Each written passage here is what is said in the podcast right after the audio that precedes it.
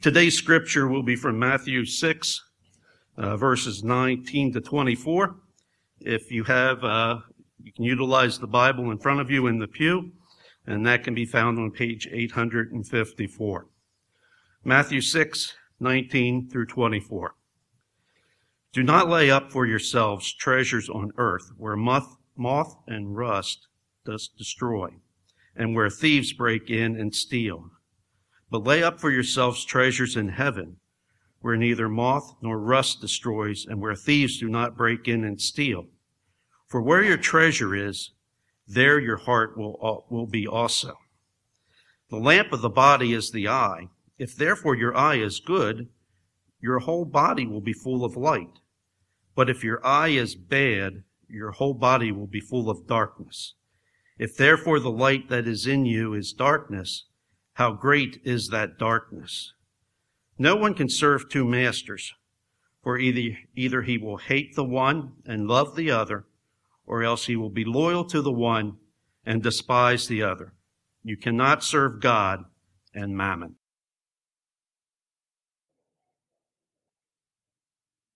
Today I want to talk to you about materialism. Some time ago I quoted from you from a book that I had read called The Day America Told the Truth by James Patterson and Peter Kent. I want to quote from that book again this morning. They had started asking a question to Americans, what would you do for 10 million? And then they asked people, what would you do for 5 million? And then 2 million. After 2 million, the percentages came down drastically. However, at least two mil- for $2 million, people responded they would do these things.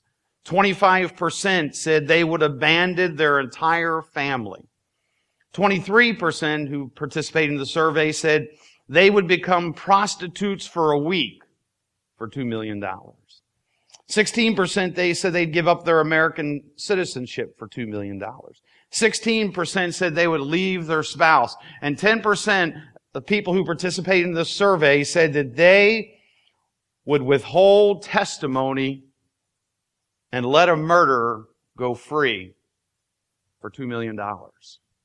We live in a materialistic society. But you know, this is nothing new. Even during the time of Jesus Christ, he was dealing with this thing of materialism. And this morning we're back here on the Sermon on the Mount where we've been the last several months and working our way through this message. And today we want to look at this area of materialism. Real quick, before we get into the text this morning, I want to give you nine signs of materialism. First of all, insecurity. Insecurity. Insecurity is the byproduct of building our lives around persons, possessions, and positions. That's what insecurity is. Another one is fear. Fear occurs as we become aware of all the possible ways in which we could lose our most cherished possessions. A lot of Americans live their life in fear, thinking, you know, when am I going to lose this possession? What's going to happen? Another one is anxiety. Anxiety is the physical and emotional tension which results when we think about financial problems. A lot of people live thinking about financial problems and their finances. Loss of sleep. Worry and pressure from financial cares become greater at night and remove the possibility of peaceful sleep. Ungratefulness. Financial cares and concerns decrease our ability to appreciate or enjoy the many benefits that God and others provide for us. Another one is enslavement. Money and possessions have built-in demands for protection and maintenance. Thus, the things that we own soon own us. Another one is envy. Envy is desire to have what someone else has. We look at our neighbors, we look across the street and we think, wow, they got a new car, I need to get one, or they got this, or they got that, and I don't have that, so I got to get it. And we, we learn, we live our life in envy. We even live our life in envy of people's positions that they have. Bitterness. Bitterness is evidence that we love money and possessions more than we love God because it is God who allows our possessions to be taken or destroyed. And then last one is disillusionment. When we attempt to use money to fulfill all of our dreams, we discover that what we thought would make us happy and fulfilled only brings temporary pleasure and unseen disappointment.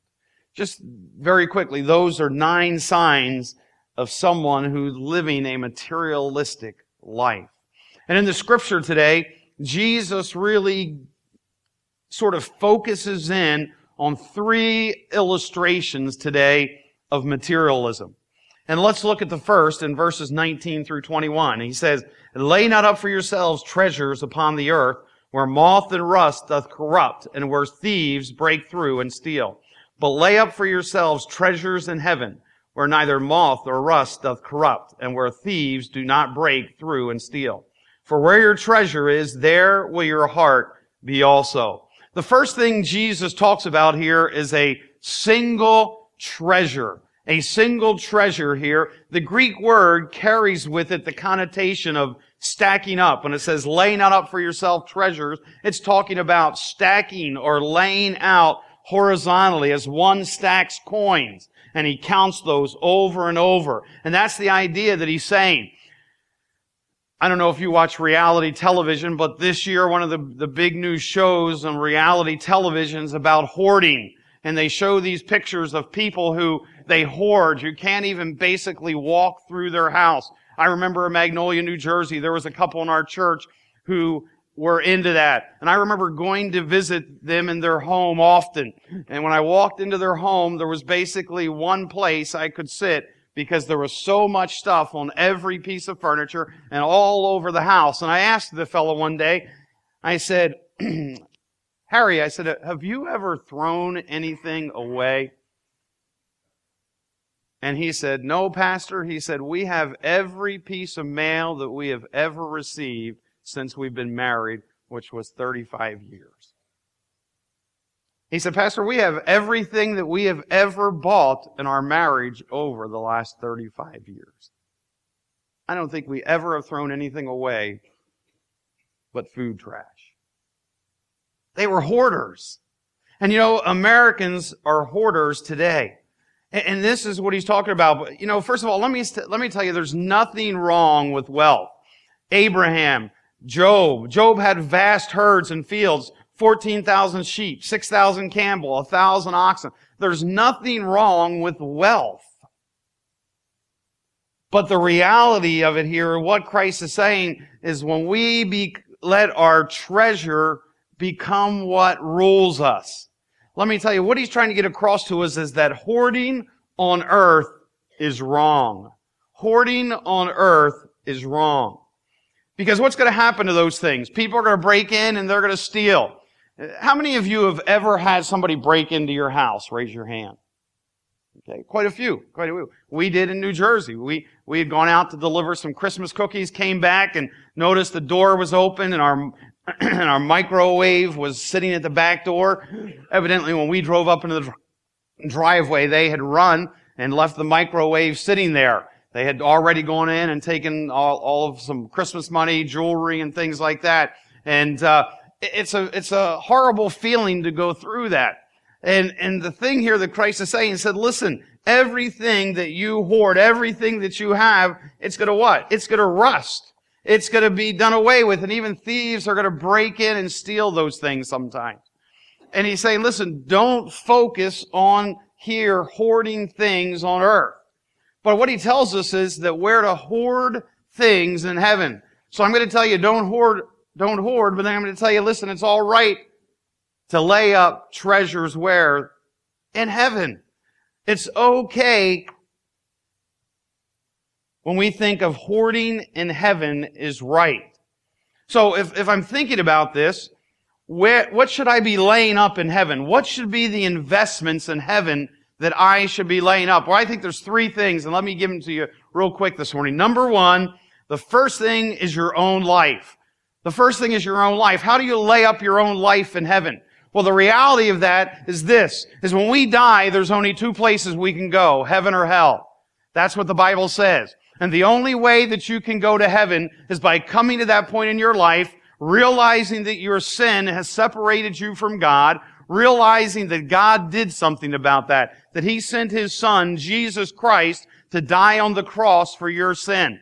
His body was broken, as we're going to talk about this morning. His blood was shed for the remission of your sin. So that all you had to do was come to that point in your life and admit that you're a sinner, confess that you're a sinner, believe that Jesus Christ died on the cross eh, for your sin and put your faith and trust in that and that alone. At that moment, if you would do that this morning, if you've never done that, at that moment, your life will be laid up in heaven. Last Sunday night, that little girl's life was laid up in heaven for eternity.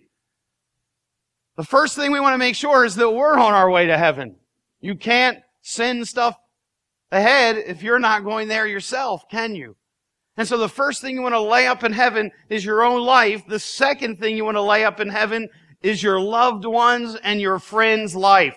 Listen, we can amass all kinds of wealth and we can amass all kinds of things on this earth. But the most important thing is not about this earth. The most important thing is heaven and that our loved ones and that our friends and that our neighbors are on their way there. Listen, we don't need to be spending our life building up wealth here. We need to be spending our life investing it in the lives of other people to make sure that those that we meet at work, those that we meet in the drugstore, those that we see at the gas station, those that we see around Elizabethtown or Middletown or wherever you live, that those people know Jesus Christ as their Savior. We're left here on this earth for the purpose of sharing the gospel. The second thing that we can send ahead, the second thing is loved ones and friends sharing the gospel with them. And then there's something else too. There's something else that we can hoard in heaven. It's called crowns. Did you know the Bible talks about someday that uh, we as Christians will stand before God and our works will be judged. Whether they be wood, hay, or stubble, they'll be put through the fire to see why we did what we did for Jesus Christ. All of us will go through that if we know Christ is our Savior someday. And the great thing is that we're going to be rewarded for what we do here on earth. We're going to be rewarded. We're going to be given crowns. Now listen, it talks about the crown of the soul winner. Those who spend their life investing in the lives of others. We're, we're, we're going to be the crown of righteousness. Those who live a righteous life are going to receive crowns. It talks about the crown of life for withstanding temptation. And in heaven, we're going to be able to take those crowns and we're going to be able to place them back at Jesus' feet. Why? Because we don't deserve them anyway. The only reason we're in heaven is because of what Christ did for us. The only reason, listen, that I can even serve Him today is because of His grace. It's not about Dick Vaughn. It's about Jesus Christ. It's not about Ben Buckner, is it Ben? He knows that. It's all about Jesus Christ. And Ben, listen, you talk, he's such a humble guy. When he gets to heaven, he's going to do the same thing we all are. Listen, he's going to want to give those crowns back to Jesus. And I'm able to send those ahead. Oh, listen, listen to me, parents. Listen to me. You can build the greatest baseball player in the world by your kids. You can make them the best basketball player. You can make them the best soccer player. And today, it's all about that with kids. But listen, we need to teach our kids the most important thing in this world is not sports. It's becoming that even in the church today. It's not about sports. It's about teaching my kids about Jesus and teaching my kids that listen, kids, you got friends on the baseball field, on the basketball field who need to know about Jesus. You've got, if you don't live it in your life, how can your kids? Listen, we don't want to teach our kids about materialism. We want to teach them about Jesus. We want to get our kids excited about Jesus because that's teaching them to send things ahead.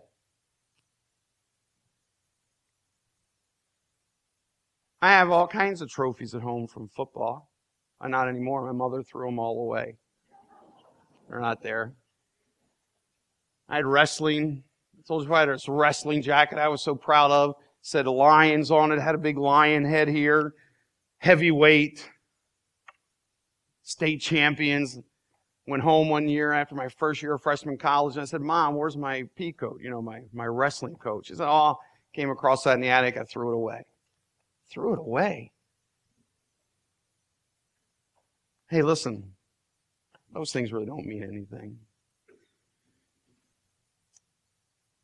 And I'm going to tell you, I'm, I'm, I'm not preaching to you this morning. I'm preaching to myself too, because I get so caught up in this world and materialism. I do. I went out just a month ago and bought a real big, big screen TV so I could watch the Phillies get in the World Series. that did a lot of good, didn't it? Probably go home and watch the big screen TV today at one o'clock with the Eagles, and that won't do any good. so I think to myself, so what is all this about? See, I'm, but I get caught up in it too. I'm, I'm preaching this to myself, and you know what I thought about this morning? And I thought about this sitting out there, Ben. I thought, man, I wonder how many people in the tribe I could have reached for what it cost me for that TV. It's so easy in this society to get caught up, isn't it? And what he says here, look at that verse 21. For where your treasure is, there will your heart be also. And it's so easy for my heart to go after this world. And what he's saying, listen, it's really easy to see what's important to us because it's where we put our time, it's where we put our talent, and it's where we put our treasure. You know about the sad thing about America today? Less and less young people are going to Christian colleges. Less and less young people are going into full time service. Less and less young people are getting involved in missions. You know why? I think one of the causes, and it was just an article in Christianity Today not too long ago, it's because of the materialism. You know, because if you looked at the slides, the Buckners don't live in the nicest house and don't live in the biggest, have the nicest vehicle there and all those things. And you can't do those when you give your life to go to the mission field. It's so easy to allow materialism to come into our heart. It's so easy to lose that single treasure of our treasure in heaven. What's more, what upsets you more, a broken appliance or a broken heart? A lost possession or a lost soul? I told this message is for me. I, I spent more time this week look, looking for my lost key fob that went down between the seats of my car and I couldn't find it than this preacher did looking for a lost soul. I spent more time and more worried about that. Then he talks about a single vision. A single vision. A wrong value system is like poor eyesight. In verses 22, it says, The light of the body is the eye. If therefore thine eye be single, the whole body shall be full of light. But if thy eye be evil, the whole body shall be full of darkness. If therefore the light that is in thee be darkness, how great is that darkness? Jesus in a sermon here as he speaks to the Pharisees and the Sadducees and the Jewish people, he, he tries to bring this thing of a single vision. A wrong value system is like poor eyesight. The eyes will not focus properly. Or your right eye looks one way and your other eye looks the other way. You're going to focus either on the world or you're going to focus on heaven. We're going to focus on one of those two places. We're either going to focus on the world or we're going to focus on heaven. Some of us go cross-eyed because we try to look at both. You know, we, we, try, we try to keep focused here on earth and we try to keep focused on heaven. If your eyes are focused on earth, your whole being is what he says is going to be full of darkness. So what he's telling us here is, listen, we, even though we live here on this earth, that we need to focus on eternity. You might have the light of the Lord inside, but focusing on the world will cover that light. And, and that's something that happens in all of our light, all of our lives. Sometimes we get so focused on this world that our light becomes covered because it's all about this world and it's not about the world to come. It's about focusing on eternity. That's where our focus needs to be. And then the last one is we need to, to move along quickly this morning is a single master. A single treasure, a single vision, and then a single master. He says here, no man can serve two masters, for neither he will hate the one and love the other, or else he will hold the one and despise the other. You cannot serve God and mammon. What's he saying here? He says, listen, it's either Christ or materialism. It's Christ or the world. It's Christ or you can fill in the blank, but you can't serve two masters. And it's interesting that he uses this illustration because the moment of salvation, the moment you ask Jesus Christ into your heart, you become what? Bought. You're bought with a price. You no longer or owned by yourself. You're owned by Jesus Christ. He is your master. I mean, think about it. Think about what slave, what person who spent their life in slavery over here, and he's bought by a brand new master who treats him so good and takes care of him and loves him, would ever want to walk across to the old master who treated him so horrible. But that's what we do. That's what we do. Christians, when we try to serve two masters. You can only serve one. God's word tells us over and over, James 4, 4, 1 John 2, 15, Revelation 3, 15 through 16. He says to us, you can only serve one master. And so my question this morning, who are you serving? Are you serving Christ or are you serving the world? Where are you laying up your treasures this morning? Here on earth or in heaven? And I want to close just with this statement this morning by John Calvin. He says, where riches hold the dominion of the heart, God has lost his authority. Where riches hold the dominion of the heart, God has lost his authority. This morning, the question is, where's your treasure? Are you laying it up here? Are you sending it ahead? How's your eyesight this morning? Is it focused on here or is it focused in heaven? And who's really the master of your life? Is it things or is it God? And so, as I look at this, to me, it's uh, just a fresh reminder as I read through this sermon, a fresh reminder to me we live in the wealthiest country there is. We have so much compared to what everybody else has. And it's so easy to get so caught up with everything and to forget it's really not about this world at all. It's all about eternity. You know, one moment, one breath on the other side, all of this will have made no difference at all. Somebody once said, I don't know who it was, you never see a hearse pull, pulling a U-Haul. Nope, you don't. One minute on the other side, the only thing that's going to matter is where you are and who's there with you. Nothing else will matter. Where you are and who there, who's there with you.